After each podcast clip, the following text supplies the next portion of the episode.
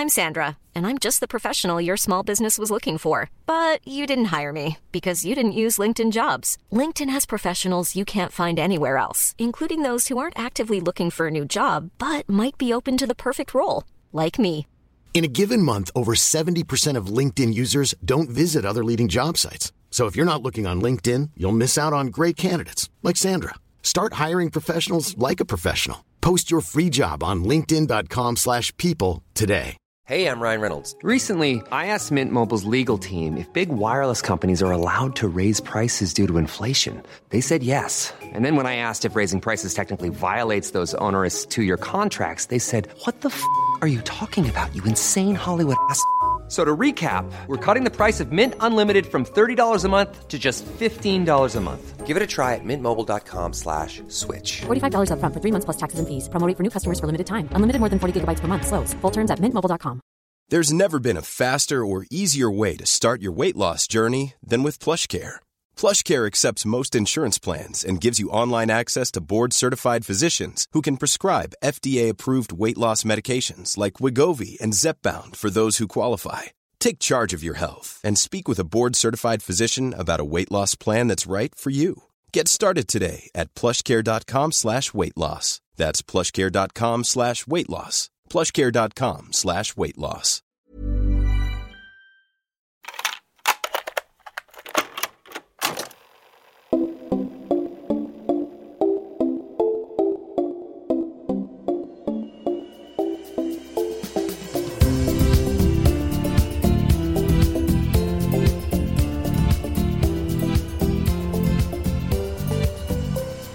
Välkomna till Återbrukspodden med Sofia Tällberg och Maria Selin. Härlig är vi här i alla fall. Malin och jobbar, hon kunde inte vara med idag. Och vi bestämde oss för att sitta in the scrub. The scrub. Hur mår du? Ja, men jag mår jättebra. Ha? Jag har lite paltkoma. Jaha. Jag föll dit. Nej, vad då menar du? Vad då? Ja, men du vet, det kommer ett inslag sen. Då pratar vi bland annat om att ta dåliga beslut när man är hungrig eller man inte bara...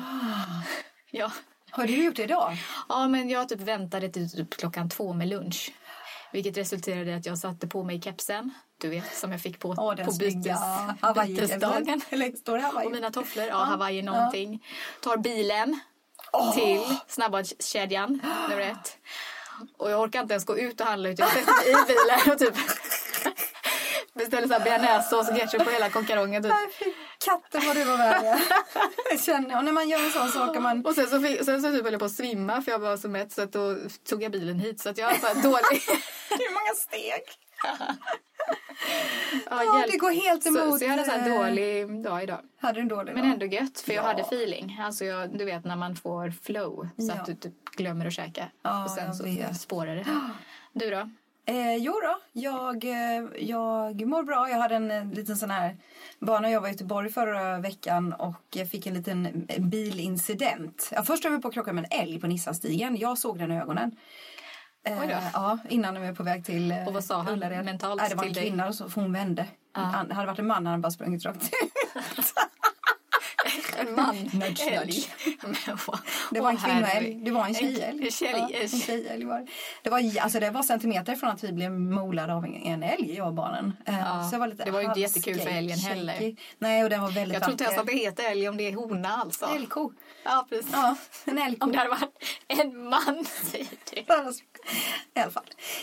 Och sen så åkte vi till jättefina stan i Göteborg som håller på att bygga om i en frenesi som gjorde att jag körde på spårvagnsspår och mot trafiken och 3 varmt Nordstan och sen var jag på Älvsborgsbron och vände på andra sidan där. Då är det Hisingen då eller? Nej. Ja, där var jag var på Hisingen. Problemet är att då står det så här mot centrum. Jag bara, absolut.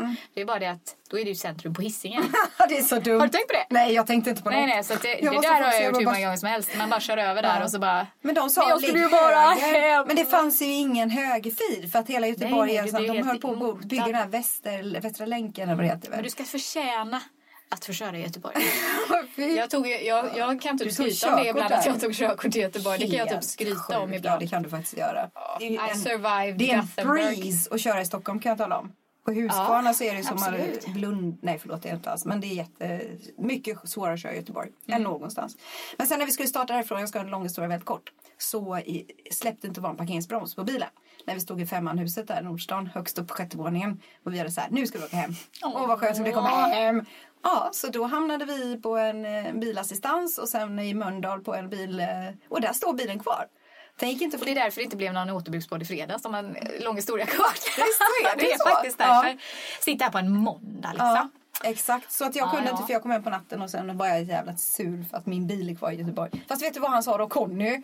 Conny som kom ut och sa, Enna, jag ska fixa din bil. Och sa, då får du en anledning till att komma tillbaka till Göteborg.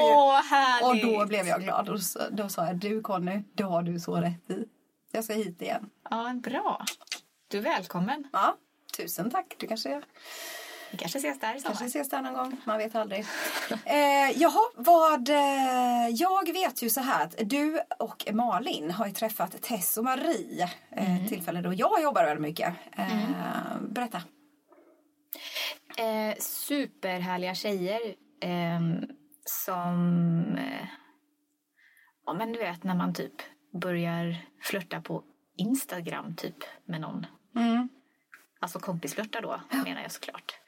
Och så känner man bara att man har massa gemensamt. Och så på något jäkla vänster så blev det att vi hamnade i ett rum ihop, vi fyra. Mm. Jättehärligt. Det finns ett ord som kommer dyka upp i det här inslaget, precis. Kan jag bara nämna. Och det är minimalism. Så det är veckans ord. Mm. Veckans ord. Vad tänker du? För du är ändå inredare. När du har minimalism. Då tänker du en viss sak, tror jag. Det gör jag. Jag tänker någonting väldigt avskalat och rakt och någon slags arkitektur som är ut. Det är så långt ifrån rokoko du kan komma liksom. Det är minimalismen för mig. När någonting är rakt och liksom utan krusiduller. Då tänker jag minimalism. Ja, men det har du rätt i. Och att det är mini att det är smått, eller? Nej, inte att det är plöttigt, men att det är man har så lite. Då är det något annat. Nej, men miniatyrer det är något precis. Annat. Men jag tänker att det är en ism. Det betyder att det är någon slags någon grupp av folk som gör någonting. För när någonting är ism. Förstår du det så här? Materialism, minimalism, någonting. Det var det man fick lära sig på S-zon då. Minimalism är i alla fall en konstinriktning. Nu kollar jag upp Wikipedia här. Konstriktning till och med. Inte konstinriktning. Nej, bara konstinriktning bara. Inom bland annat bildkonst, arkitektur och musik som avser att producera konstverk som är befriade från konstnärens subjektiva uttryck och använder sig av så begränsade uttrycksmedel som möjligt. Så det stämmer ju. Tidiga synonyma begrepp innan termen minimalism etablerades var primary structures efter utställningen med samma namn. Eller ABC-konst. Jaha. ABC-konst. Ja, det låter väldigt minimalistiskt. Enkelt. Vilken konst? ABC-konst, du vet. Ja, den kan man ju klicka sig vidare till om man skulle vilja det. Men det är, ja. Termen minimalism används ibland. Du har jättesvårt att säga minimalism. Ja. För jag menar inte att håna dig. Men det är så att minimalism, det ordet är inte minimalistiskt. Nej, men jag vet. Man borde skala av det lite grann. Kanske därför man sa ABC-konst. Eller bara... Det är minimalism. Termen minimalism. Minimalism. Är det millimeter? Är det milli? Är det tusen?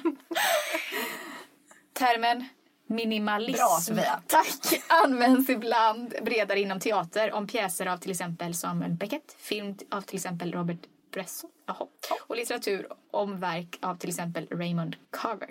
Alltså jättetråkiga då. Men det vet jag inte. Eller är det så här utan fantasi då?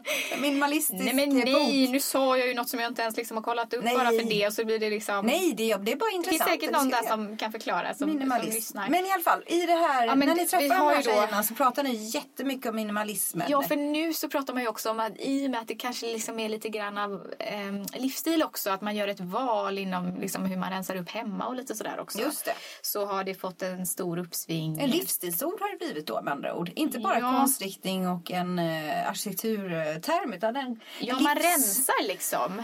Man rensar ut onödiga prylar och ovanor. För att mer tid och energi för saker som ger glädje. Mental minimalism. Ja, och det är väl mer åt det nu ska vi inte föregå det här intervjun som du och Malin har gjort här. Utan jag tycker så här. Vi hoppar över till dig och Malin, Tess och Marie. Återbrukspodden har gått ut på stan och på ett något slags kontorshotell här i stan har vi hittat två grymma tjejer som heter Tess och Marie. Sofia är här också. Hej Sofia. Hej Malin. Härligt att vara här. Ja, vi har kommit i kontakt med de här människorna. Eller Sofia ska jag inte ta på mig någonting här. Kommer i kontakt med de här människorna på sociala medier. För att ni jobbar med bra saker. Ja, men precis. Ja. Vi har bara börjat... Det börjar med att du och jag börjar följa varandra, Tess. Och börjar skicka kramar och tummar upp och tummar hit och dit. Och så skrev du, jag kommer till Stockholm, vill du ses? Och det ville vi ju såklart. Och så hade du med dig en kompis, Marie. Ja, precis. Så då kände jag att, men vilket härligt möte. Och du fick tid över, Malin. Så vi jag sa bara hoppa in. Ja. Vi bara, men vadå? Ska inte vi fyra sätta oss i ett rum och spela in lite grann till podden? Och så gjorde vi det. Någonting som vi är väldigt nyfikna på, det är ju vad ni håller på med om dagarna. Ja, men precis. Det vill jag jättegärna veta. Vad gör du, Tess? Jag läser min master i tillämpad kulturanalys, så jag är etnolog. Och i korta drag så är min kompetens inom normer och attityder. Och jag tycker det är väldigt intressant att tänka kring hur folk konsumerar. Och det är även det jag skriver om på mina sociala medier. Jag skriver mycket om second hand och återbruk och hållbar livsstil i allmänhet. Och kommer med nya tips och idéer, eller vissa gamla tips och idéer, men som börjar få lite nytt liv. Och vad heter dina sociala medier? Jag heter Tess Waldenburg på mina sociala medier. Så jag har min blogg tesswaldenburg.com och Instagram tess.waldenburg, och så har jag en YouTube och en podd också. YouTube, det måste vi kolla på. Den här stängdes av. Goodbye, see you soon. Tur att jag har backup. Men kul. Och du då, Marie? Ska jag berätta lite om mig själv? Ja, men gör det. Jag heter Marie, jag är 28 år och bor här i Stockholm. Jag kommer från början från Skåne. Jag flyttade hit för studier och jobb. Jag har just nu en paus från arbete. Håller på att göra lite kul saker för att utvecklas som person. Så jag läser lite projektledning just nu och tar lite onlinekurser. Och i samband med att jag tog en paus från arbetslivet så startade jag upp mina sociala kanaler som växt bara på en kort tid. Och som heter? Marymalism heter jag både på Instagram och... smart. Marymalism. Ja, på Instagram och min blogg. Och som ni hör så skriver jag mycket om minimalism och liksom... min livsstil och även mycket om second hand och kapselgarderober. Kapselgarderober, spännande. Ja. Så vi har båda second hand-garderober men med väldigt olika approach egentligen. Precis. För vi satt ju förra veckan i min garderob och pratade om konsumtion och vad det är som triggar oss och sådär. Då borde du suttit med oss där. Men du hade inte fått plats. Vi satt och gissade ganska mycket om vad det är som triggar oss. Och det är ju ni här för att svara på nu då. Det känns ju jättebra. Alla svar. Jag bara, dopaminer. Och sen kommer ångesten. Men där tror jag att det här med normer är väldigt viktigt också. Att det är klart att vi har rent liksom, vad ska man säga, naturliga effekter, men att det också är sociala sammanhang. Vi får ju så himla mycket bekräftelse när vi shoppar. Alltså, en ny klänning och liksom, vad fint och vad kul. Och det tror jag också spelar stor roll. Hur gör alla vi känner? Liksom. Absolut. Men det är ju så kul, för det pratade vi om då.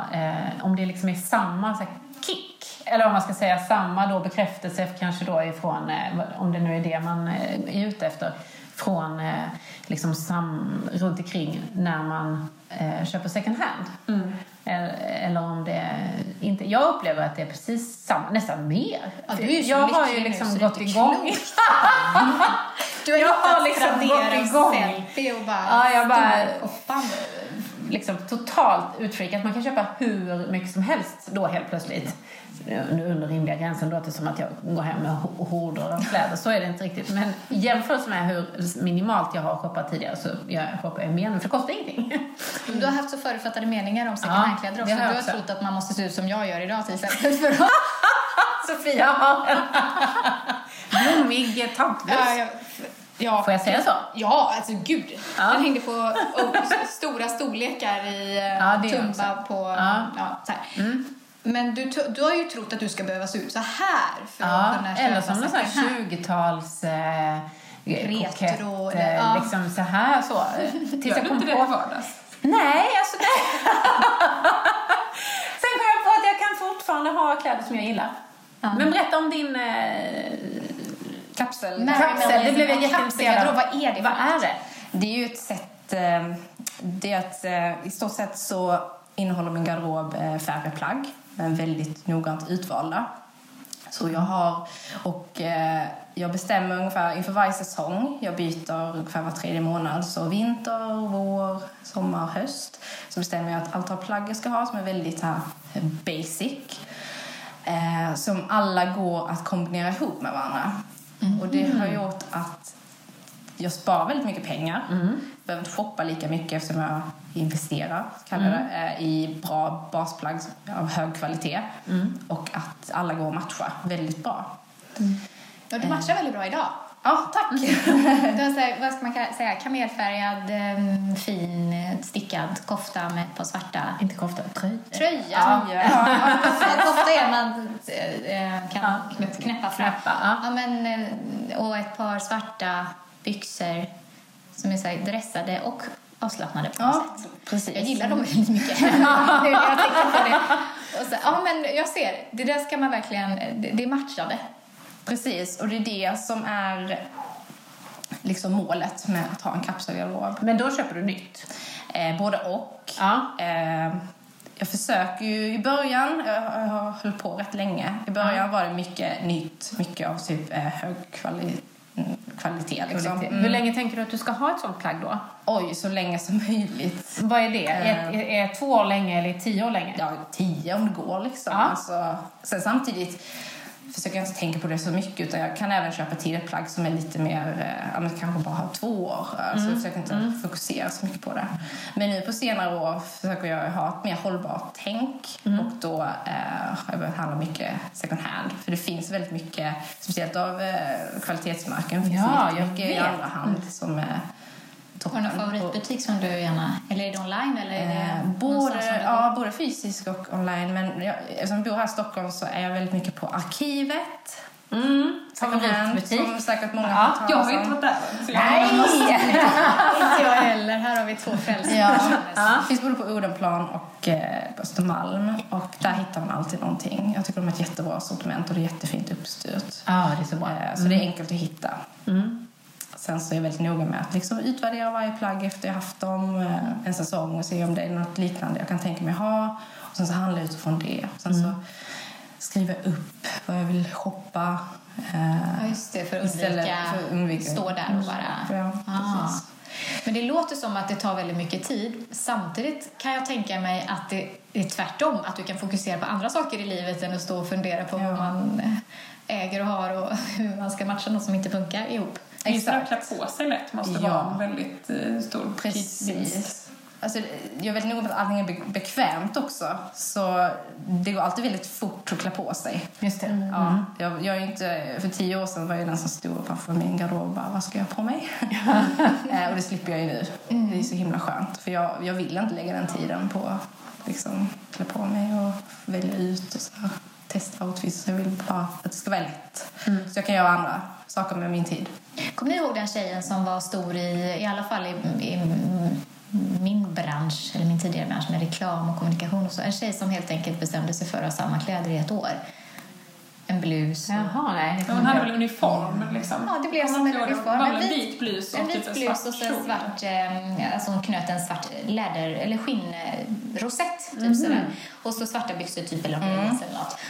Det var verkligen så här, det där kan verkligen funka till vilket tillfälle som helst. Och då valde hon då för att kunna fokusera på jobbet eftersom män då kan och ta på sig sin kavaj och så, så gjorde hon väl en grej av. Jag tror inte ens att hon gjorde en grej. Det blev en grej. Alltså, det blev väldigt stort. Att hon, det här ska jag ha. Och så hade hon 2 uppsättningar. Det här ska jag varje dag i ett år. Och så utvärderade sen hur det kändes. Sen vet jag om hon hade bytt om på kvällen. Det kan man, eller så här, om man gick på fest och kanske... Precis. Jag vet inte hur hardcore det blev. Men jag har varit väldigt inspirerad av det faktiskt. Men ofta är det ju det att man har så himla, det här passar till det här och det här passar till det här och ligger det här i tvätten så kan jag ta på mig det här. Ja, alltså det är lite det jag tänker, att det är inte bara vad man gillar utan så här, hur kombinerar jag det också? Ja. Verkligen. Men hur tänker du med din garderob, Tess? Alltså jag har ju min kapselgarderob. Och det är inget fel med det. Nej.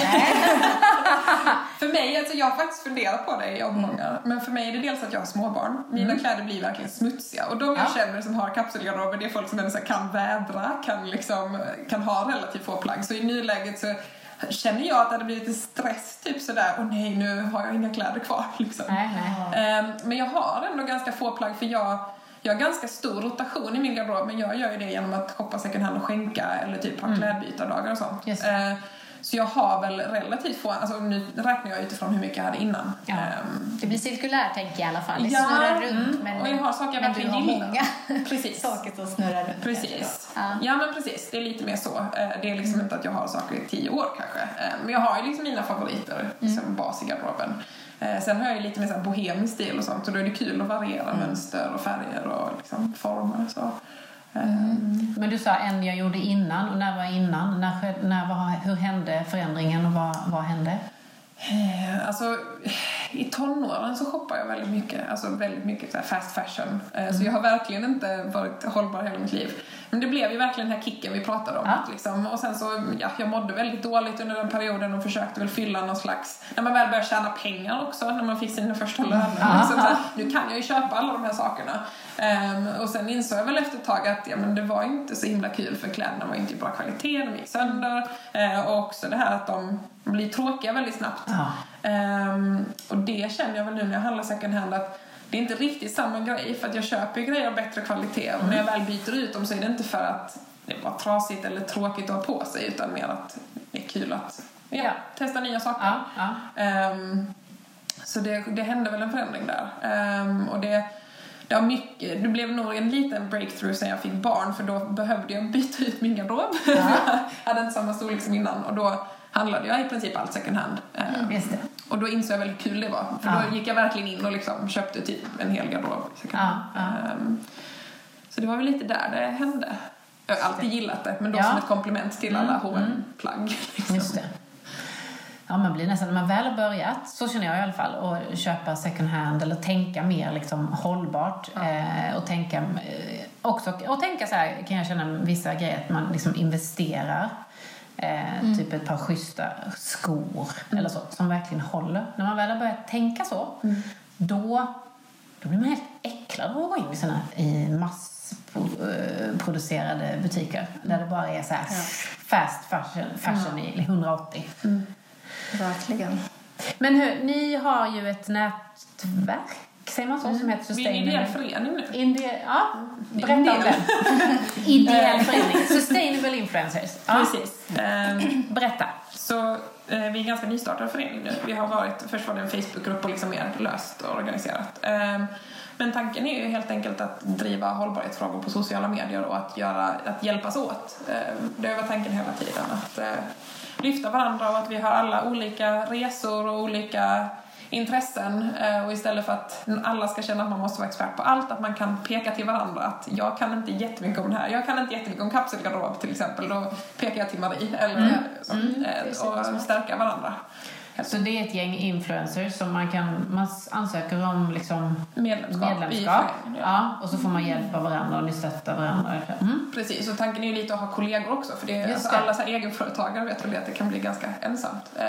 Man kan bolla idéer och liksom också det här med hållbart för en själv. Hur kan man skapa en affärsmodell som är hållbar för planeten men också för en själv. Att man får betalt för sin tid och inte jobbar ihjäl sig för att man jobbar gratis hela tiden. Nej, precis.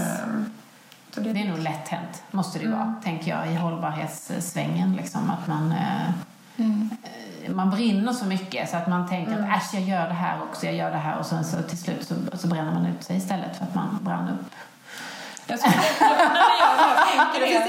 såg faktiskt en workshop som jag tyvärr inte kunde gå på men som var just för entreprenörer. För jag tänker det är jätteviktigt att prata om utbrändhet överhuvudtaget. Men jag har inte sett så mycket om så här, folk som verkligen brinner för någonting. För jag är sån, jag vill ju göra allt.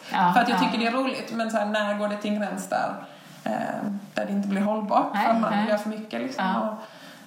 Ja, och som sagt, man kan inte göra allt som är roligt gratis heller. Liksom. Nej, det går ju inte. Nej, det går kan ju vara en balans. Liksom, vilka saker kan jag lägga min tid på det här sättet? Liksom. Just det. Ja, men det finns väl typ 12 hållbarhetspunkter att följa. Ja. Det är den ekologiska är väl bara den man pratar om. Ja, men precis. Det är det man tror. Ja. Socioekonomiska. Men det finns ju 12. Mm. Men jag ska inte räkna upp dem. Nej, jag satt här och väntade lite nu. Ibland kämma faktiskt. Men om man tänker de här tre benen så här, alltså, där är det ju ekonomiskt, socialt och miljömässigt. Liksom. Mm. Alltså, det är ju en bra grund. Men där tänker jag också, för mig hänger det också ihop. För när jag mår sämre, då tänker jag mindre på planeten också. För om jag mår bra, då orkar jag bry mig. Alltså om jag är jättestressad, då kanske jag köper en sallad i en plastförpackning. Och jag kanske shoppar för att må lite bättre på helgen. Eller, och har man tid och ork, så orkar man också bry sig om omvärlden. Liksom. Verkligen, det är en mycket bra grej tycker jag. Det tog jag till mig. Ja, det fick jag fil. Nej, men det är så lätt. För jag känner igen mig så himla mycket. För stressen gör att man tar dåliga beslut. Mm. Alltså att ha för mycket som snurrar runt. Jag måste fixa det snabbt. Allting ska gå så jäkla fort. Liksom. Många saker som ska fixas i livet. Och då tar man de här snabba lösningarna. Som ju då oftast är de sämre lösningarna för planeten och mig själv. Och för liksom alla. Mm. Och också det här, jag tänker liksom mycket av vår konsumtion är baserad på den här idén om att vi ska ha massa lösningar som gör våra liv enklare så vi kan jobba mer, så vi kan konsumera mer. Ja. Och jag menar inte att alltså, älskar du ditt jobb så är det klart att du ska jobba liksom. Men att vissa kanske också jobbar halvt ihjäl sig för att kunna ha råd med alla de här prylarna som ska vara enklare liksom. Ja, men det var ju lite som den här jämförelsen som jag hörde med folk som pratar om att flyga är ju dåligt och det har ju blivit en väldigt liksom, hype runt hela det med flygskam och så, många som pratar om det och att det är så många som blir förbannade då, varför ska de ta ifrån mig min semester och liksom blir så här, nej här jobbar jag, jag så här, vilka dom? Ja, vad sa du? Vem är dom också? Men jag har pratat med många människor som inte liksom har samma kanske synsätt och tankesätt som jag. Som tycker att det här med att flyga på semester, det kan jag. Nej, jag kan tänka mig göra många uppoffringar. Men där går gränsen. Liksom. Men då glömmer man ju bort att om du inte flyger så får du ju tid. Alltså, eller så kan du välja liksom du behöver kanske inte jobba lika mycket då för du behöver inte betala flygresan. Det ger ju andra sidoeffekter som man liksom glömmer bort för man tror att man måste jobba så här jättemycket för att jag ska ha råd med den där flygresan, men om du inte ska du inte ha flygresan då kan du jobba lite mindre och kan du vara hemma kan liksom allting det sitter ju ihop men det är liksom som att det tar lång tid att komma in i nya tankebanor. Men där är det intressant det här med att fly sitt liv också. Nu har jag redan börjat bikta med mina fast fashion-vanor. Men när jag var yngre så brukade jag också flyga till New York. Min pappa bor i New York. Och jag älskar New York som stad. Men då flög jag dit 2 gånger om året. Och ofta bara några dagar i sträck. Och då var det också den här stressen. Nu ska jag göra allting man ska göra när man är i New York. Och det var ju inte roligt. Nej. Och det kan ju också känna så här, hur reser vi? Alltså njuter vi faktiskt av resorna? Eller bara kolla. Jag har lagt upp på min Instagram att jag har liksom förverkligat mig själv. För jag har råd att resa. Jag jobbar jättemycket jag har råd att resa, jag konsumerar de här prylarna liksom. Och det betyder ju inte att vi nödvändigtvis måste sluta resa, men till exempel det här med att ta tåget, till USA är det svårt, men alltså det här att se liksom resan som en del av upplevelsen också, att liksom, det handlar ju inte om att vi blir berövade på någonting utan mer att vi måste tänka om hur vi gör det och varför vi gör det liksom. Ja men verkligen, det är spännande tycker jag när man kommer in i nya det är så himla bra med den här podden. Ja, vi får träffa så intressanta människor. Ja! Men jag var ju nästan tvungen att starta eget här nu i årsskiftet. Och funderade mycket på det här, hur ska jag kunna finansiera min livsstil? Och så fort jag började hitta min affärsmodell och vad jag vill göra så var det inte ens en fråga. För det handlar ju bara om att förändra utgifterna istället. Och jag har nog aldrig varit så lugn och lycklig som nu faktiskt. En utflykt med barnen kan vara att vi klättrar upp på en utflyktsplats. Och det är oftast då en sten typ bakom huset. Och så äter vi mackor. Och min 3-åring sa häromdagen, det här är livet. Ja. Och då kände jag bara så här, jag vet inte om hon... Ja, hon kände det. Och jag kände det. Ja. Vi satt där och åt macka och så... klättrade vi ner. Den är typ 1,5 meter hög, den här stenen. Men det var en utflykt för oss. Och ju mer man tittar där man står och kan liksom börja tänka liksom utifrån sina förutsättningar som man har och vad som är en utflykt för ett barn eller för en själv, så ofta så händer det grejer. Ja, det här är livet. Ja, det var så härligt. Men det är samma med prylar. Jag har också en 3-åring. Och vi skulle till en av hans kompisar. Då tömde jag en sten. För kompisen hade fyllt år. Och det var ju det finaste man kan ge sin kompis. Ja, men det är så fint. Och det är liksom, för dem är det ju så. De plockar ju stenar och pinnar. Och det är ju det finaste som finns. Liksom. Ja, jag får vissa stenar i present av min 4-åring. Det är så fint. Om vi ska gå den vägen. Jag berättade att min 4-åringen, det var ju jättefint. För hon tog ju med sig till en begravning en sten till och med. Ja. För att alla tar ju med sig blommor. Men de dör ju. Jag tänkte wow.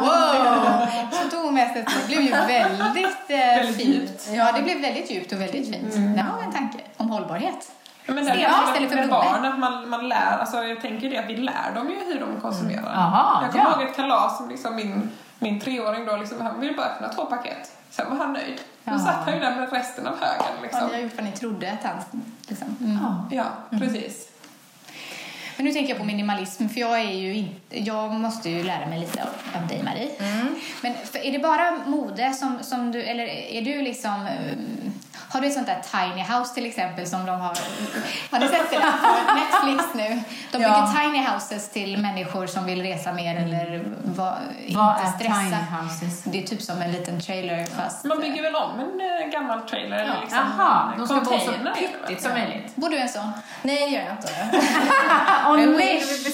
Jag bor faktiskt i en lägenhet tillsammans med min kille då, som är 31 kvadrat. Men om man nu ska prata om minimalism och yta. Men minimalism är mycket mer än det liksom. Det är mycket liksom, hur det liksom förändrat mig som person inifrån. Att jag liksom är väldigt noga med att välja alla saker i mitt liv liksom, med omsorg. Så att jag gör det jag faktiskt vill och som ger mig glädje och värde. Att minimera prylar, relationer, vanor och sånt där. Coolt. Ja, och det har fått mig att bli mycket mindre stressad. Fått mig att liksom hitta tid till att göra det jag vill göra. Projekt och allt möjligt. Utvecklas som person. Istället för att bara stressa som jag gjorde innan. När skedde den här... Alltså jag tror det har varit en jättelång process. Det började nog för typ 6 år sedan. Det började med att jag flyttade väldigt mycket. Från lägenhet till lägenhet. Och jag var väldigt så här... insåg hur mycket prylar jag hade och de förvarades i flyttkartonger och det kändes som ett slut bara... Jag har flyttat 8 gånger på 8 år då. Så en gång om året typ. Och jag bara märkte att jag bara... Alltså varje kartong bara flyttade jag och packade knappt upp det och sen så... Det blev så överväldigande och stressigt att liksom ha en massa prylar. Och sen så började jag då minimera... Jag hittade minimalismen genom en YouTuber som heter Light by Coco. Hon har tyvärr tagit bort sina videos, vilket många är ledsna över. Men hon pratade mycket om liksom leva lätt. Så ultimate minimalism. Ja, exakt. Ja, precis. Och det var då jag fick upp ögonen för det och liksom tog till mig hennes tips och så här.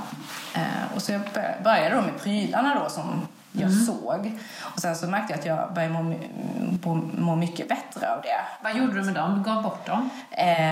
Mycket gav jag bort. Och mycket sålde jag. Det var mycket inredningsprylar. Det var mycket kläder framförallt. Och skor och sånt här. Och sen en massa småplockböcker och allt möjligt. Möbler. Alltså, ja. Är det något du ångrar som du gjorde det av? Nej, faktiskt inte. Nej, det finns ingenting jag ångrar. Så det har inte varit viktigt för mig, för det är bara en pryl. Men sen så började jag även liksom reflektera över typ relationer i livet. Vilka vill jag umgås med? Vilka ger mig energi? Och även typ allting liksom. Jag har verkligen hittat mina värderingar genom att minimera och se lite mer tydligare och kunna fokusera på det som är viktigt för mig. Mm. Men tror du också lite, för det tänker jag att man, alltså det här att stressa med allting är också lite, tänker jag, ett sätt att fly från att lyssna på sig själv. Alltså är det inte läskigt först att så här bara, vem är jag utan alla de här sakerna? Ja, just det. Ja, jo, det är typ, alltså jag ändå, det började med att jag började minimera mina prylar, alltså way back nu, kanske 5 år sedan, eller vad sa jag, 6 kanske. Det, nu de senaste 2 åren har jag verkligen börjat ta reda på vem jag är och så här. Alltså det är en lång process liksom. Så jag ser det verkligen, minimalismen verkligen som ett verktyg för mig för att utvecklas och göra det jag vill i livet. Jag kör nog uniform på vintern. Alltså då har jag en kamelfärgad kashmirtröja och ett par jeans som jag typ på i. Och så byter jag typ jätteroliga t-shirtar under. Det ska man fråga mig på vintern. Så här. Aha, kan du inte visa din t-shirt? För det är så här Rod Stewart t-shirtar och så här OS 96 typ. Det är jätteroliga t-shirtar. Då väljer jag något skönt liksom under. Men, så jag kan ju säga jag tänker efter. Så har jag på vintern. För jag är så frusen. Så den är varm och den funkar. Och så är man ju oftast, inte nu längre, men stressad på vintern över alla projekt som ska in. Så då tycker jag inte heller det är kul att stå och liksom, mixa och matcha framför spegeln. Jag är en sån som blommar upp på våren. Men du driver du hade en YouTube. Nej, du har inte det. Nej. Du har ett Instagram-konto. Ja, Instagram nu. Marymalism. Även en blogg som är lite vidande, men det får komma. Så du jobbar inte med minimalism. Du har jag tjatar på en blogg. Jag har redan läst om 2 inlägg. Jag skriver nu får du. Det är bra. Nej, men för du jobbar inte med det. Du har inga föreläsningar eller liksom. Det är en livsstil. Utan jag delar med mig av mina erfarenheter och tankar och min resa på sociala medier. Ja. För att inspirera andra. Just det. Som det har gett mig så mycket värde. Jag älskar ju dina inlägg om digital decluttering. Ja. För det har jag varit jätteduktig på. Alltså såhär, digitalt, ta bort. Stressmoment där. Jaha. Typ vad spännande. Att rensa, alltså gamla bilder på gamla pojkvänner som... Och mejl och sånt. Ja, alltså mejl. Jaha, du. Notiser, allting, appar, all information vi får. Det är ju så mycket. Alltså vi har ju vår telefon i handen hela dagen. Varje dag. Det är så stor del av vårt liv, så jag tror det är jätteviktigt att liksom minimera intrycken där också. Och jag tror det liksom hjälper oss att bli lite mer fokuserade, i alla fall mig. Men verkligen, alltså, det har verkligen varit så himla skönt att rensa där. Jag jobbar ju med Inbox Zero och det är med målet att ha inga olästa mejl i inkorgen liksom. Så när man får ett mejl så sorterar man det direkt till en mapp. Så allting är liksom ordning och reda. Så jag jobbar på det också, men det går inte lika. Jag kan inte panik när jag tänker på, när jag ser folk som har typ så här 14 567 olästa mejl som är typ bara skräppost.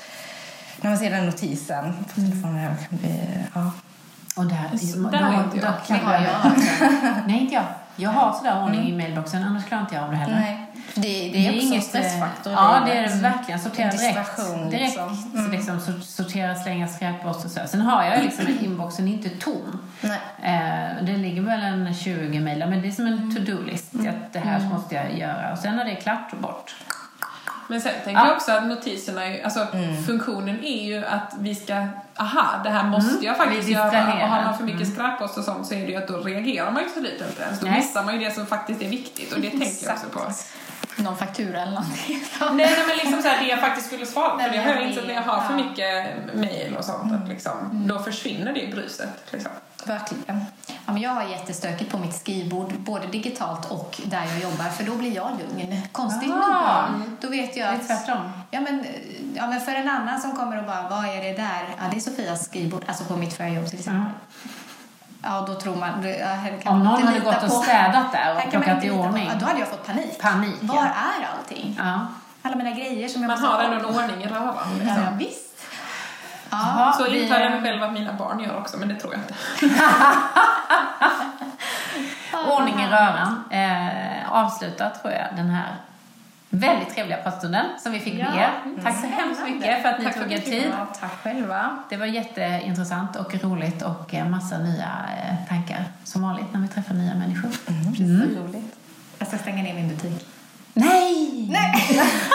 Du ska ju precis gå och fylla på butiken så att fler börjar återbruka. Ja, det får du göra. Jag kommer fortsätta ha min uniform på vintern i alla fall. Ja, det är jätteskönt. Jag har gått ifrån uniform och börjat shoppa. Ja. Jag kanske kommer tillbaka. Vilket gäng. Bara säkert. Men vi hade ju jättetrevligt ändå. Resor. Ja, väl summera. Ja. Så kan man summera. Ja, men verkligen. Ja, över till skruppen. Ja. Hej då.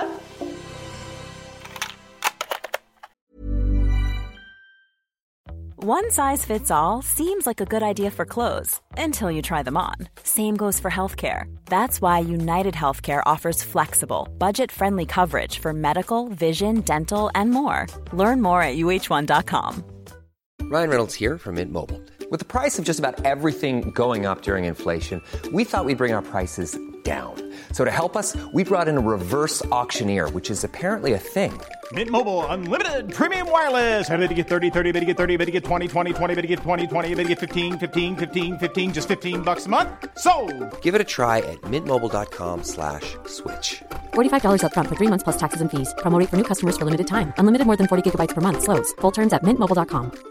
I'm Sandra, and I'm just the professional your small business was looking for. But you didn't hire me, because you didn't use LinkedIn Jobs. LinkedIn has professionals you can't find anywhere else, including those who aren't actively looking for a new job, but might be open to the perfect role, like me.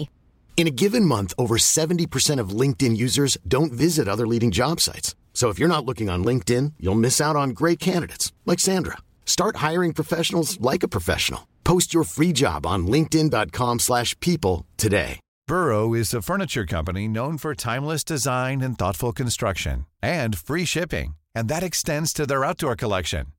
Their outdoor furniture is built to withstand the elements, featuring rust-proof stainless steel hardware, weather-ready teak, and quick-dry foam cushions. For Memorial Day, get 15% off your Burrow purchase at burrow.com/acast, and up to 25% off outdoor. That's up to 25% off outdoor furniture at burrow.com/acast. Millions of people have lost weight with personalized plans from Noom. Like Evan, who can't stand salads and still lost 50 pounds. Salads generally for most people are the easy button, right? For me, that wasn't an option. I never really was a salad guy. That's just not who I am. But Noom worked for me. Get your personalized plan today at Noom.com. Real Noom user compensated to provide their story. In 4 weeks, the typical Noom user can expect to lose 1 to 2 pounds per week. Individual results may vary. Välkomna tillbaka till skrubben då. Wow. Maria. Alltså, vad kallar hon det för? Nolltolerans i inboxen i mejlen, eller vad kallar hon det? Digital rensning. Herregud vad jag är som du. Som mig? Du har skrivbord som var slarvigt. Malin bara så här. Nej, min inbox på mejlen är som en to-do. Jag har max 20 mejl där. Jag bara, jag har 27 000 mejl i min inbox. Jag har aldrig haft en tom inbox. Folk som ser min skrivbord på min dator, de säger så här, helvete vad det ser ut på ditt skrivbord. Och även det fysiska skrivbordet ser ju du här utanför. Det ser ut som fast. Ja, jag hade en analytiker som kom och typ knackade mig på ryggen som råkade se mitt skrivbord. Alltså på datorn skrivbordet. Ja. För jag tar väldigt mycket skärmdumpar. Och så säger det bara också. Och så landar det på desktopen. Ja. Hon blev så orolig för mig. Jag så älskar att hon är orolig för dig. Ja, för hon blev jätteorolig. Så Jonna bara, du... behöver du prata med någon typ? Jag bara, men jag har koll alltså. Det är inga problem med. Och sen så skickade jag faktiskt när jag hade rensat. Vilket du gjorde då? Nej, men när jag slutade på jobbet så köpte jag loss min dator. Och då blåste jag ju ut den. Så att den blev helt ny liksom. Ja. Så då skickade jag en bild på det. Så nu vet ju inte hon om det var så att den blåstes ur. Och att, i och för sig. Hur ser den ut nu då? Är den där igen eller? It's back. Men alltså jag har blivit lite bättre nu, känner jag mig som... Ja, nu så försöker jag bli bättre och jobba med Dropbox och sådär så att saker inte går förlorat om datan försvinner. Vad jobbar du med? Ja, men du jobbar ju med data. Ja, det är så. Nej, men det är klart, jag får väl erkänna att man mår faktiskt bättre när det är lite mer upprensat. Fast, man kan få vara kreativ ändå. Grejen är så här, jag är pro, allting ni säger, det är jätteintressant. Det här samtalet som ni hade. Mm. Jag måste säga att det är hela det här tänket om att man ska ta bort så mycket som möjligt från sitt liv som stör moment. Och ju mindre man måste köpa, desto mindre måste man jobba. Och hela den liksom korrelationen med varandra. Mm. Jag är helt för. Helt för. Men bara att jag kommer aldrig bli minimalistisk personlighet. Jag kommer aldrig lyckas att vara utan skräp. Alltså förstår du? Hon berättade om de här flyttkartongerna. Hon flyttade så här. Hon flyttade 8 gånger om året eller någonting sånt där. Flera gånger om året. Och tog med de här 8. Det var någonting som 8 i alla fall. Flyttkartonger. Varje gång flyttade och tittade inte i dem. Det är en massa sånt där som man har från när man var liten. Eller du vet så kan man dagböcker och katten det kan vara. Och de bara flyttade med. Och det har jag också gjort så här. Men de stör mig inte ett dugg. De stör mig jag har massa saker under min säng i lådor och sådär. Stör mig ingenting. Jag känner inte det. Alltså så att jag tror man är så olika. Men sen är ju frågan om du liksom känner ett att om du skulle må jäkligt dåligt om det försvann eller om det försvann från jordens yta. De här sakerna. Nej, det skulle man antagligen inte göra. Om det är Lisa Larssons samling på väggen där. Ja, men det är ju döda ting. Ja. Ändå. Ja, de har ju inte ärvt. Då kanske du har en viss mentalitet då om att saker är saker liksom. Ja. Ändå. Ja, men så är det. Om inte man har ärvt dem. Jag tänker på den ringen som du har gått till så många generationer i din släkt. Ja. Den skulle jag inte ens våga på mig. Nej. Jag skulle sabba då. Precis. Så jag skulle av med den. Den är jobbig. Det här skuldvärdet. Ja, precis. Ja, men Är du minimalist? Jag tror att tänka att du är minimalist. Absolut inte. Jag är inspirerad av Marie. Jag är jätteinspirerad av... jag skulle vilja se mig själv ta tag i en sån utmaning över ett par, 3 år och se om jag utvecklar det som person eller inte. Det hade jag säkert gjort, tror jag. Jag hade säkert kunnat bli lite mer spirituell, tror jag. För att jag har till exempel lite svårt att gå ut på en promenad utan något i lurarna eller ensam. Ja, men... Eller sätta mig på en stubbe eller någonting. Det är alltid saker som liksom är där och stör. Om det så är något man kan lyssna på i telefonen. Eller om det så är att något... Men tror du att det är dumt då? Nej, jag vet inte. När folk sitter och så här, du vet, tittar i blundar och ska så här... Vad heter det? Man mediterar heter det. När jag har försökt sådana grejer, då sitter jag och kikar sig med ena ögat ifall alla andra fortfarande blundar eller om det är dags att titta. Ja, men då är det visst jättelika där. Det är väl de gånger när man verkligen har lyckats att hitta någon slags serenity. Det var någon som tipsade mig om att försöka bara stanna upp och känna, när man duschar, känna vattenstrålarna mot hjässan. Istället för att då schamponerar jag här samtidigt som jag typ borstat händerna och typ funderar på vad jag ska göra idag. Det är klart man gör. Det var ju någon som frågade så här, vad gör du samtidigt som på någon kurs? Vad gör du samtidigt som du borstar tänderna?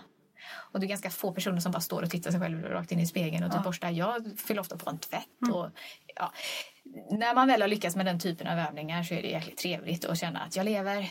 Jag mår bra, jag andas, vad skönt det var. Så absolut, jag skulle nog kunna bli lite bättre på det. Jag blev faktiskt, bytardagen var lite startkort för lite rensning hemma hos mig. Faktiskt, lite nice. Du menar bland ting också, inte bara kläder? Absolut, jag blev lite mer, eftersom man gick runt en vecka där och oroade sig över vad ni skulle tycka om olika saker som man typ lämnade in eller tog med sig. Så har jag blivit mer och mer så här... Behöver jag den här? Alltså svaret är nej på varenda grej. Alltså kläder behöver man absolut. Jag skulle ju typ kunna... Om man verkligen tänker... som ytterlighet då behöver man ju typ ett underställ. Typ. Kan man gå runt i det sen. Men jag menar det är klart att man behöver vara fin. Herregud. Nu spårar jag ju. Nej, jag håller med dig. Men någonstans så har jag blivit bättre på att... Har du blivit mer... Fick du för nya tankar när du hade den här bytarkvällen? Och var det det att andra också blev så glada över dina saker? Som absolut! Gjorde... Att kunna ge och få tillbaka och att det blir nytt för alla. Det är en helt ny form av...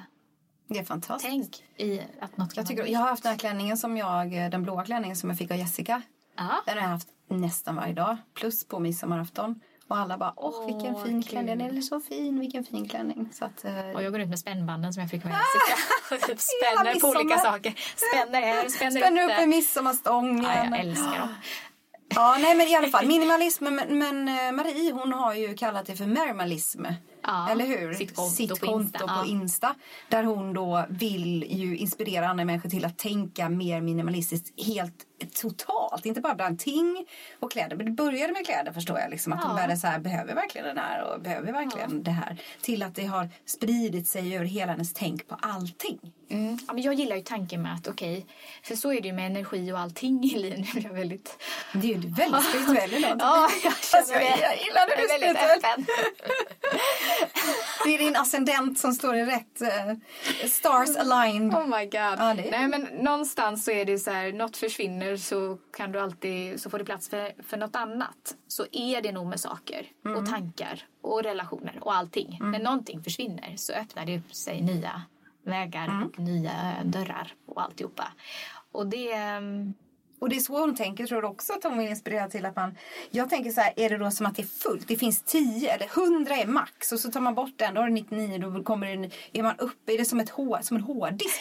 Får vi fråga 128 gig. Liksom så här, så. Tyvärr växer ju inte hjärnan tyvärr efter en viss ålder. Det är ju tvärtom, så jag vet inte. Det blir snarare... Fast jag kan ju hålla med om det där med att man... Om man har, som vi sa, om man jobbar... Om man köper färre saker så går det inte lika mycket pengar. Du behöver inte jobba lika mycket och då har du mer tid över till kanske något som du... Nu är det så tyvärr så att jag älskar mitt jobb. Jag jobbar gärna. Alltså jag har ett problem med att jag... Ja, fast du jobbar ju med saker som du gillar. Det är väl det som jag menar det är ju... Och jag tycker ju det är roligt att jobba. Men bara för att det är en hobby, såklart. Men jag tror också att det är... Ibland kan jag tänka med ungarna. Vi har jobbat väldigt mycket under de här 16-17 åren jag har varit egen liksom, hemma. För att jag tycker det är så kul att öppna laptopen och suttit. Och, även när de är hemma och så. Jag är ju en arbetsmamma för dem. Liksom. Och jag vet att jag är en bra mamma också. Men ibland kanske det bara är så att man är splittrad i sin hjärna när man gör 2 saker samtidigt. Jag tänker att jag kan göra 4 saker samtidigt. Lätt. Utan problem. Men det kan jag inte såklart. Jag kan inte göra 4 saker... helt 100% ingående, utan då blir det 25% styck som när du borstar tänderna. 25% tummer, display. Ja, men lite det här med en sak i taget då. Ja, men det är tråkigt. Och att vara närvarande, men det tycker jag är en viktig grej som en gammal chef till mig sa någon gång att han var ändå väldigt upptagen, hade jättemycket att tänka på och var ändå vd för ett stort bolag och sådär. Men man kände alltid när han var med i ett möte, då var han där. Annars tackar han nej. Smart. Antingen är man med eller så är man inte med. Coolt. Det var härligt. Och så vill jag jättegärna känna att andra ska tycka om mig. Det är lite så här goals. Life goals. Boss goals för mig. Boss goals. Nu vill jag egentligen inte vara chef. Men du är kollega, chef. Jag är min chef. Kollega goals. Är att vara närvarande. Och då kan till exempel en laptop i ett möte göra så att man inte känns speciellt närvarande. Och är det så att man behöver ta upp något för att googla, för att säga eller för att, så då tycker jag man kan förklara då. Jag ska researcha på hur det var med den här grejen så vi kan komma vidare i mötet. Annars kan man ju försöka se på det här, kanske ha ett mobilhotell tycker jag, där man droppar av, gärna hemma också. Det vill jag bli lite bättre på. Att inte knarka telefonen hela tiden och liksom undra om det är någon som försöker få tag på mig eller sådär. Man kan väl lägga telefonen nästan typ i en låda och så bestämmer man att... Det är en slags minimalism jag också pratar om. Ja. Det här med att vara nådd och vara ute på sociala medier pratade ni också om ju. Att, nu är det också så här roligt för att man blir inspirerad av de här Instagram-kontorna hur man ska bli minimalist. Men man får ju också då kanske välja vilka... När man ska tillåta sig och bli inspirerad. För jag stänger ofta av mina pushnotiser på min telefon. För det är mer för att jag är så här tjejpunktslund att du ska inte tro att du ska nå mig när du vill. Alltså förr var det så att ringer det, då måste man ju ta det. Men bara för att jag kanske sitter här med dig och så har jag pushnotiser på min Messenger. Så är det någon som, oj då måste jag svara. Och då blir då är jag skittaskig mot dig. För i din och min relation här. Nej, då är jag ju så här, då måste jag ju så här. Det är som att det kommer in en tredje person i rummet. Är det ju som att få en pushnotis på ett socialt. Jag tycker inte om det. Jag tycker jag vill välja själv när jag vill gå in och vara social där. Kan man banta lite det också då tycker jag. Ja, som en minimalistisk. Det var lite hemläxa för oss här nu i sommar också. Ja, och det har jag nog sagt nu när vi ska iväg här på lite semester. Att jag... Nej men... man får en timme om dagen då. Smart. Ja, men att man verkligen liksom... Och då är det koncentrerat. Då tror jag man får ännu mer gjort än utspritt på en hel dag. För det är jobbigt att se ibland när man ser så här badvakter som typ samtidigt typ kollar telefon. Nej, det är väl ta en timme då. Och så liksom, jag tror att det blir mer kvalitet i jobbet då. Så ska jag också... Men att man sätter på och sen så stänger man av liksom, kan man ta flight mode liksom bara. Oj, du tänker så. Ja. Ja, man kidsen vid sig och sådär och de som verkligen, för när jag har barnen vid mig liksom, eller med mig, så tänker jag att då behöver jag inte veta något annat. Alltså för de är de viktigaste. Ja, så länge man, liksom. Ja men precis, det är bra. Flight mode. När man ser barnen. Exakt, så tänker jag. Toppen. De är ändå det enda som är viktigt. Och är det någon annan i ens närhet som har fått en stroke eller någonting, då får man så småningom reda på det. Ja, lite så kanske. Lite som förr. Eller om de vill ses samma kväll. Men man kan ju låtsas. Så får man väl se. Ja, då får man väl se. Då får man väl gå ner på som man gjorde förr. Jag kommer förr i tiden när man satt en lapp på folks dörr så här. Man hittade gamla kvitto i väskan så här. Hej, vi var här och hälsade på men ni var inte hemma. Ja, vad trevligt. Det? Ja. Så det, jag tänker det är minimalism för mig. Att inte vara så himla... nåbar, kontaktbar. Jag blir arg när jag är så här hela tiden säger ja till att finnas för alla hela tiden på sociala medier. Och sen är det också viktigt i sitt jobb, det är ju så. Alltså att vara med och kring. Men nu är det juli, ingen av mina arbetsgivare jobbar nu. Alla har semester. Nej. Så att jag kan ju faktiskt slösa med och strunta i och vara tillgänglig liksom. Vad härligt. Mm-hmm. Men jag tänker på inredning och kläder, det är ju det jag tycker är allra roligast att handla när det kommer till återbruk, alltså second hand och vintage och allt det där. Jag tror efter att det har ändå hänt, jag har åkt med på en resa så jag började i återbrukspodden. Så jag började i återbrukspodden. Men jag tror att jag har haft en mental resa någonstans, att man ändå hela tiden utvärderar sina egna beteenden inom just återbruk och så, eller hur? Absolut. Så, men jag har åkt med på en resa. Jag har haft en jäkla resa här. En jäkla resa. Jag har det senaste halvåret, absolut. För just att man faktiskt funderar över sitt beteende, bara där är det ett jäkla stort steg för mig. Men jag tror att inte vara så sentimental över saker samtidigt som man älskar saker. Det är en ganska härlig kombination. Ja, det. För då får jag älska saker, men jag kan också känna att jag inte är rädd att förlora saker. Så det här med cirkulärt tänk, det är så typ för sig själv. Ja. Att det gör ingenting. Man får typ ha saker till låns. Det är ganska trevligt, för det är saker och ting tillräckligt bra skick och tillräckligt klassisk eller en rolig form eller färg eller någonting. Så kan man få ha den och säga en stund, och sen är det inte hela världen om den seglar vidare till en annan glad person. Och då, jag håller med totalt. Jag tycker det är också jag har tänkt väldigt mycket på nu, det här med ord och handling. När man sitter här och orerar varje vecka om återbruk och hållbarhet liksom, på det sättet som vi ändå försöker inspirera till. Jag kan inte annat än att säga nej till att köpa den här nya byxor. Ett par jättesnygga byxor på en affär i Göteborg där vi var liksom. Jag och barnen, superfin hög midja, blå liksom, lite utställda så här, nya. Och jag bara, gud vilka fina, så jag till mina tjejer. De bara, men köp den. Och jag bara, nej, jag kan inte det. Eller jag vill inte. Alltså förstår du, det är inte så att jag kan inte, för jag har lovat mig själv att inte göra det, utan mer så här, ja men jag vill inte göra det heller, och om jag ska leva som jag lär så kan jag kan inte, det gör inte det. Ja, det passar inte liksom. Och jag tror att det är så himla bra att bestämma det för sig själv, inte för någon annan. Du behöver inte gå ut och slå på stora trumman och säga jag ska inte handla något nytt, utan bestäm det i din egen hjärna så här, jag ska försöka så gott det går och inte köpa något nytt. Jag säger inte att jag ska sluta. Det är som en bulla. Jag säger också så här. Jag säger så här, bulla. Min äldsta tjej, hon bara såhär, jag kan köpa dem till dig. Ska köpa ut då? Då ska mina barn köpa ut nya kläder. Och bullar? Nej, men jag menar att det är som bullar för mig. Jag vill ju inte äta bullar, för jag älskar bullar. Men jag tänker varenda gång jag äter, när jag ser bullar, tänker jag så här. Ja, det är inte så att du och jag aldrig ska ses igen, lilla bullen. Men just idag så ses vi inte. Ja, alltså, man får ta varje dag, varje beslut för sig. Ja. Alltså man inte blir så övermäktigt. Vi ska inte rädda världen just idag. Men man får väl trilla dit ibland. Jag tänker på mig själv när jag satt där i bilen med pomfritten. Nu skulle någon se mig. Shame fries. #shamefries Nej, men man är väl människa på det sättet att man faktiskt inte kan göra allt på en gång. Jag var ju på GKs i Ullared med mina barn och handlade saker. Och det är ju helvetet på jorden, tycker jag. På riktigt. Det är det kommersiella helvetet på jorden. Men jag har ju, det önskades mina barn i julklapp. Och jag tänker inte förvägra dem det. Men däremot har jag märkt när vi är där. Skillnaden är på dem. Det är att de säger, jag behöver inte den. De har inget sånt här lustshoppande där de bara fyller hela vagnen med saker de inte behövde. Utan de verkligen så här, nej, jag behöver en BH. Ja, jag behöver några trosor. Bra.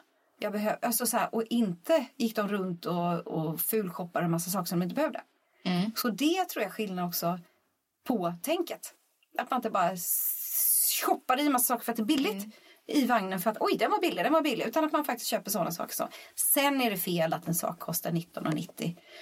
Ja, det är en helt annan sak. Ja, det är en helt annan sak. Det är ju min shame, summer shame, #summer shame att jag var på GKs. Men det, jag tar det. Du bjuder på det. Jag bjuder på det. Vad, det är ingen minimalism där, i alla fall kan jag ta dem. Och himla härliga Tess också. Ja. Hur kände du för henne då? Ja, men jättebra människor liksom. Jättekloka. Himla kul att få träffa. När man hela tiden har någon så här, på tal om det här med digitala. Att man faktiskt där ska ses. Det är lite... Det är som en dejt liksom. Ja, det är lite spännande sådär. Lite att man får, och sen att man vågar säga det också. Att man inte tror att de inte vill träffa en. För oftast är det ju så att om de frågar, då blir man väldigt glad. Så här, vill du träffa mig? Men Malin hade ju någon sån här träff nu ute där vi bor. Ja. En massa så här kreativa kvinns... Jag kunde inte vara med den dagen. Jag var faktiskt inbjuden. För att jag bor där. Men jag kunde inte vara med för jag gjorde något. Men jag såg och då såg du, och då var det så berättade om varenda nu i helgen. Som sitter och bara myser. Och då alla som har ett uppdämt behov av att få ur sig och i sig, alltså av andra människors kraft. För att det var ju som Maria också sa i intervjun, att hon har också börjat titta på sitt umgänge. Vilka vill jag verkligen vara med? Vilka vill jag lägga tid på? Vilka människor är viktiga för mig? Och då minimerar jag de här människorna i min periferi som mest stjäl kraft ifrån mig istället för att ge mig kraft. Och så har jag nog också blivit med åren. Att jag sorterar lite bland kompisarna. I den här lådan lägger vi... Så ni som är kvar, grattis! I den här lådan lägger vi... de som aldrig svarar på mina sms. Nej, men lite kanske att... Ja, men... Faktiskt, men sen att inte bara stänga av heller. Jag var på en fest i fredags och träffade, och då var jag verkligen, hade jag tydligen ett helt öppet sinne. Det är helt olika vilken dag det är. Jag gick dit och sa, jag är så trött, jag orkar inte gå till den här festen egentligen, men jag har lovat att gå hit och jag gör väl ett par timmar så åker jag hem. Stannade jättelänge, alldeles för länge stannade jag. Och då träffade jag några människor där som blev så här, vi bytte, du vet, på Facebook och så här tjej som är bara så här, typ när jag kommit hem i taxin på natten, jag bara så här, när ska vi fika egentligen? Hon bara så här, när vi nyktra nog ses vi. Nej, men du vet så här, så kul. Vad härligt. Ja, och då blir det fyller mig. Visst är det mysigt med relationer som man liksom skapar sig i vuxen ålder. För de väljer man ju verkligen. De väljer man ju faktiskt, det gör man. Och sen är de fina, de här gamla också, som jag fick fira midsommar med, mina gamla från 10 års ålder kompisar som bara finns där som en köttmassa av vänskap liksom, som alltid finns kvar. Och jag älskar min köttmassa också. Ja, men de är ju ändå som det bästa någonstans. Ja, de är ju en del av ens kropp. Det är det jag menar med köttmassa. Jag har ju träffat delar av min köttmassa. Ja, det har jag. Så det slutade med att hon och jag stod och bytte kläder. Jag vet, det är så roligt. Ni var också ungefär lika stora. Det märkte man ju på bytarkvällen, måste man säga. Att det är ju bra när det finns folk. Man ska ju välja folk som... samma storlek, skor och kanske det beror på också, för jag gillar ju lite att oversized, eller att saker är för smått eller vad som helst. Men det var ju lite kul att någon hade med sig typ en vas, det kan man ju tänka sig också när det kommer till byta. För det är det du tänker saker... lite nu med saker överhuvudtaget. Ja, absolut. Man kan byta, men det sa ju du något himla bra i en av våra poddar, att du sa så här, att säg vad du vill ha. Den är så himla bra. Jag tycker vi påminner om den igen faktiskt. För att säg vad du vill ha, skäms inte för att uttrycka vad du behöver. Jag behöver en bla bla bla idag. Vad behöver du idag då, Maria? Just idag nu har jag precis... Idag är en så här konstig dag, en så här bytardag. Jag byter barnen. Vi har bytt barn idag. Och då behöver jag mina barn. Det enda jag behöver de dagarna är att jag behöver ta tillbaka mina barn. Men det lägger sig snart. Ska se vad jag behöver då? Ja, vad behöver du? För kundsräkning. Hur gick det med bubbelplasten förresten som du efterlöst? Fick du någon bubbelplast? Ja, för jag har inga kunder. Jag har inte fått någon beställning. Hör ni det nu? Gå in på vintage. Ja, det behöver jag också. Gå in på vintage. Så. Nej, då, det har gått bra. Men jag faktiskt, det har varit ganska mycket lokala leverans faktiskt. Så jag kan faktiskt ta min elcykel och komma åkandes. Ja, men det är ju lokala. Snacka om minimalism. Precis. Vi behöver ett runt matbord. Cirka 110 centimeter i diameter. Mörkt träslag med iläggsskivor och inga krusiduller på benen. Ett minimalistiskt runt. Och sen behöver jag också 2 stycken sängbord. Kanske teak. Helst rätt smala, max 50 cm breda. Och ett litet bord till balkongen. Till kunden då. 40 x 60 cm. I plåt? Ja, det ska ju helst stå emot. Jag vet inte om det är inglasat. Det är på Söder. Det kan vara kring Södra station där omkring. Så det kan vara inglasat. Jag fattar. Så det är vad jag behöver just nu. Alltså man får vara lite högt och lågt. Det är klart. Det här var jag ganska specifikt vad jag behövde. Jag behöver bättre självförtroende. Och sticklingar som vanligt. Kan aldrig ha för mycket sticklingar. Men jag behöver mjölkkartonger också. Jaha. Vi ska köra det där eventet igen. Nej, ni ska det. Ja, nej, vad roligt. Det var så fint. Herregud, så fint du gjorde. Grattis till ett väldigt lyckat och genomfört. Bra genomfört event. Men då kör ni det i slutet på sommaren igen då, eller? I augusti, yes. Då ska vi köra odlingsevent för barn igen. Ni som inte hörde, det var ju på Skånegatan. På Skånegatan så kommer vi köra för kulturförvaltningen. De har ju det här Levande Stockholm. När man stänger av en massa gator så att folk kan vara ute och yoga och promenera och ta en kaffe och morsa och cykla. Eller yoga. Yoga! Alltså, du kan göra vad du vill. Du kan både yoga och jogga. Då ska vi ha lite så här workshop, odlingsworkshop för barn. Så jag går runt och kammar. Ja, men jag behöver ju krukor också. Så får man odla och så får man ta med sig en kruka som är återbrukad och såklart. Och så får man se det växa hemma. Så kanske man sår ett frö då. Literally. Alltså herregud, det blir bara Göteborg nu. Ja, men då kände jag lite grann att jag hade lite... det var typ en dålig dag på bageriet hemma. Det var typ inte så soligt när jag skulle hämta alla mjölkkartonger. För jag stod ju... Du vet, man ska få mjölkkartong och sånt, du vet. Och sätta ett frö i det och sånt. Så jag behöver mjölkkartonger tomma, halva. Det är det bästa sättet att plantera. Alltså jag brukar skära av sådana när man har så här färska kryddor hemma. Jag brukar klippa av mjölkkartong och sätta i som en kruka. Jättesmart. Det är faktiskt... Och du har väldigt mycket fina plåtburkar också. Men du sa det, för vet jag, igår när jag var hemma tänkte jag på det. Att du menar sådana gamla tomatburks... Ja, massa konservburkar med kryddor och sånt där. Ja. Det är inte bara praktiskt, det är faktiskt himla snyggt. Ja, också. Men det är ju faktiskt... Och så är det så himla billigt också. Får inte glömma att jag har hemma i Småland nu. Min pappa säger att han gråter när han skiter. Så snåla är vi i Småland. Nej men herregud. Men vet du vad? Det är det nya svarta att vara snål. Jag har tänkt jättemycket på att jag är så snål. Eller att jag är så här, och jag tänker att nu är jag helt in line. Jag tror jag pratade om innan. Men nu är jag rätt. På 80-talet och 90-talet var jag så fel. För då skulle man ha så mycket. Men du vet, man skulle ha så mycket grejer. Men, och så har jag genom allt det varit så här skitsnål. Och nu är min tid. Nu kommer upp. Du förstår att jag har gått ingen har fattat mitt tänk. Eller jag är ju bara för att jag är snål. Men nu plötsligt så är jag i rätt rum. Jag har gått i fel rum med fel kläder, förstår du? Och nu plötsligt så är jag i rätt rum. Och det är så rätt att vara snål. Jag kan säga det rakt ut så här. Jag är snål. Alla bara, bra! Hej miljön, du är så snål! Så kan jag säga. Ja, vad härligt. Ja. Och det är väl som sagt ett sätt att också frigöra tid. Nu är vi tillbaka där. I minimalismen, att frigöra tid, att vara snål. Nej men jag tänker, om jag inte slösar lite 100 spänn. Ja, och det kostar 100 kronor om dagen eller så, att leva. Eller så kostar det 20 kronor om dagen att leva. Ja men då är det ju mer hållbart i längden då och förbrukar 20 spänn. Sen är du dessutom inte, vilket är trevligt, du är ju snål mot dig själv i så fall eller smart. Men du är ju världens mest generösa person. Det måste vara härligt att känna. Eller? Nu börjar jag nästan gråta. Jag har ju också PMS. Är det inte coolt att vara... Ja, men är det inte härligt? Du sitter ju och gråter. Gör du inte det? Är det allergi? Jag har sån allergi. Fick något i ögat. Nej, men det är väl härligt och för det är väl trevligt. Så att man inte skickar med folk nu att man ska vara snål.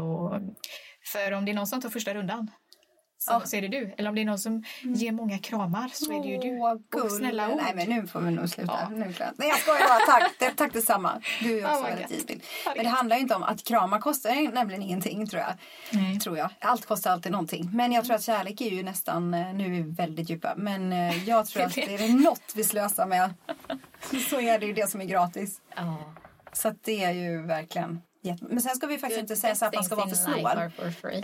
För att det är jätteviktigt också att köpa, när man köper något, att man köper något bra.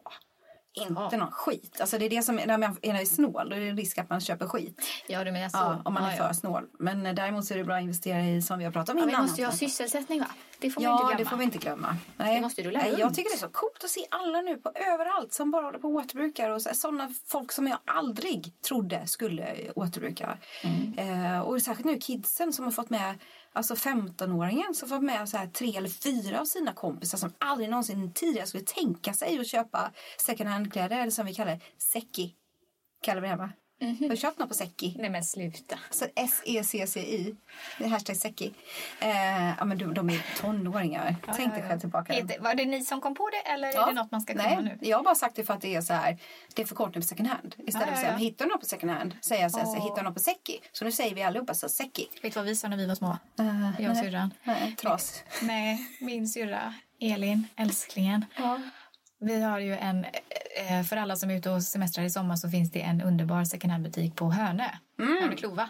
Den är grym. Vad heter den så igen? Hönö, ja men den heter nog bara second hand. Typ. Ja, okej. Och där i alla fall vissa dagar i veckan så är det öppet och det är så värsta kommersen och så är det fika och så är det ett sätt. Ja men det är en social grej också om inte annat. Skittrevligt och jättebra. Och där har jag varit sedan barnsben när vi har varit där på båtsemester och så. Jag har mycket släkt därifrån. Och syrran då, nu är typ så här 7 år. Kan vi inte gå till vilken arm? Och mamma och pappa bara, va? Vad är det för ställe? Vilken arm? Vilken arm? Vilken arm? Vilken hand? Jaha! Sicken hand! Jaha! Sicken hand! Sicken hand! Sicken! Det är det bara, kommer bara göra i Göteborg. Sicken hand! Sicken hand! Vilken arm! Och sen så rättade hon sig och bara, nej det var nog inte en arm, det var nog sicken hand. Sicken hand alltså du har. Det är en underbar historia. Och sen återupprepa sig historien första gången hon ska hälsa på mig i Stockholm. Nu bor hon här också. Jag bara skrivit till henne att vi ska ses på Rish. Hon bara, nu har jag frågat runt till hur många som helst efter Rish men ingen som vet var det ligger. Ja, det var så söta. Är det möjligtvis Richie? Ja, testa. Richie. Det frågar också när man har så här. Vi var inget bara så här. Det var så här Karlstad. Vet du vad Richie rigger? Hur kommer man till Rich? Jag bara, det är det alla är som är där. Så att det passar bra. Ja, vi hängde rätt mycket på Lisa på tåget också i början. Lisa på tåget? Ja, innan vi visste vad det hette. Jaha. Lisa på torget? Ja, det tåget. Finns länge. Jaha. Sa ni Lisa på tåget? Nej, men min... Också Matilda, min kompis. Ja, hon läste fel. Jag har hittat ett jättetrevligt ställe. Lisa på tåget, kom hit. De har Osea och allting. Jag bara, jag kommer.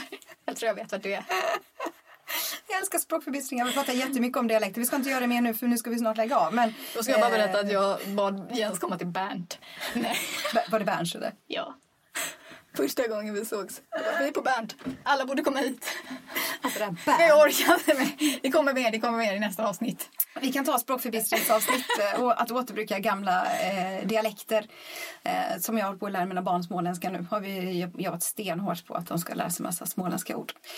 Utan att vara förnedrande mot oss på landet.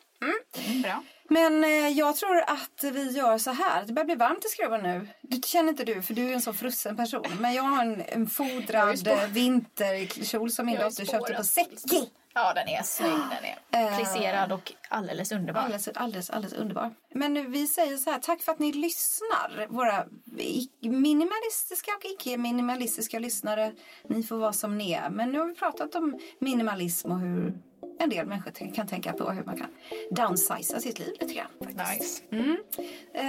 Men då går nu ska vi radera det här avsnittet. Och lägger oss i solen. Från hårddisken. Det ultimate minimalist. Ja, precis. Det finns inte. Nej. Tack, Fisa. Hej då. Hej då, puss och kram. Hej då.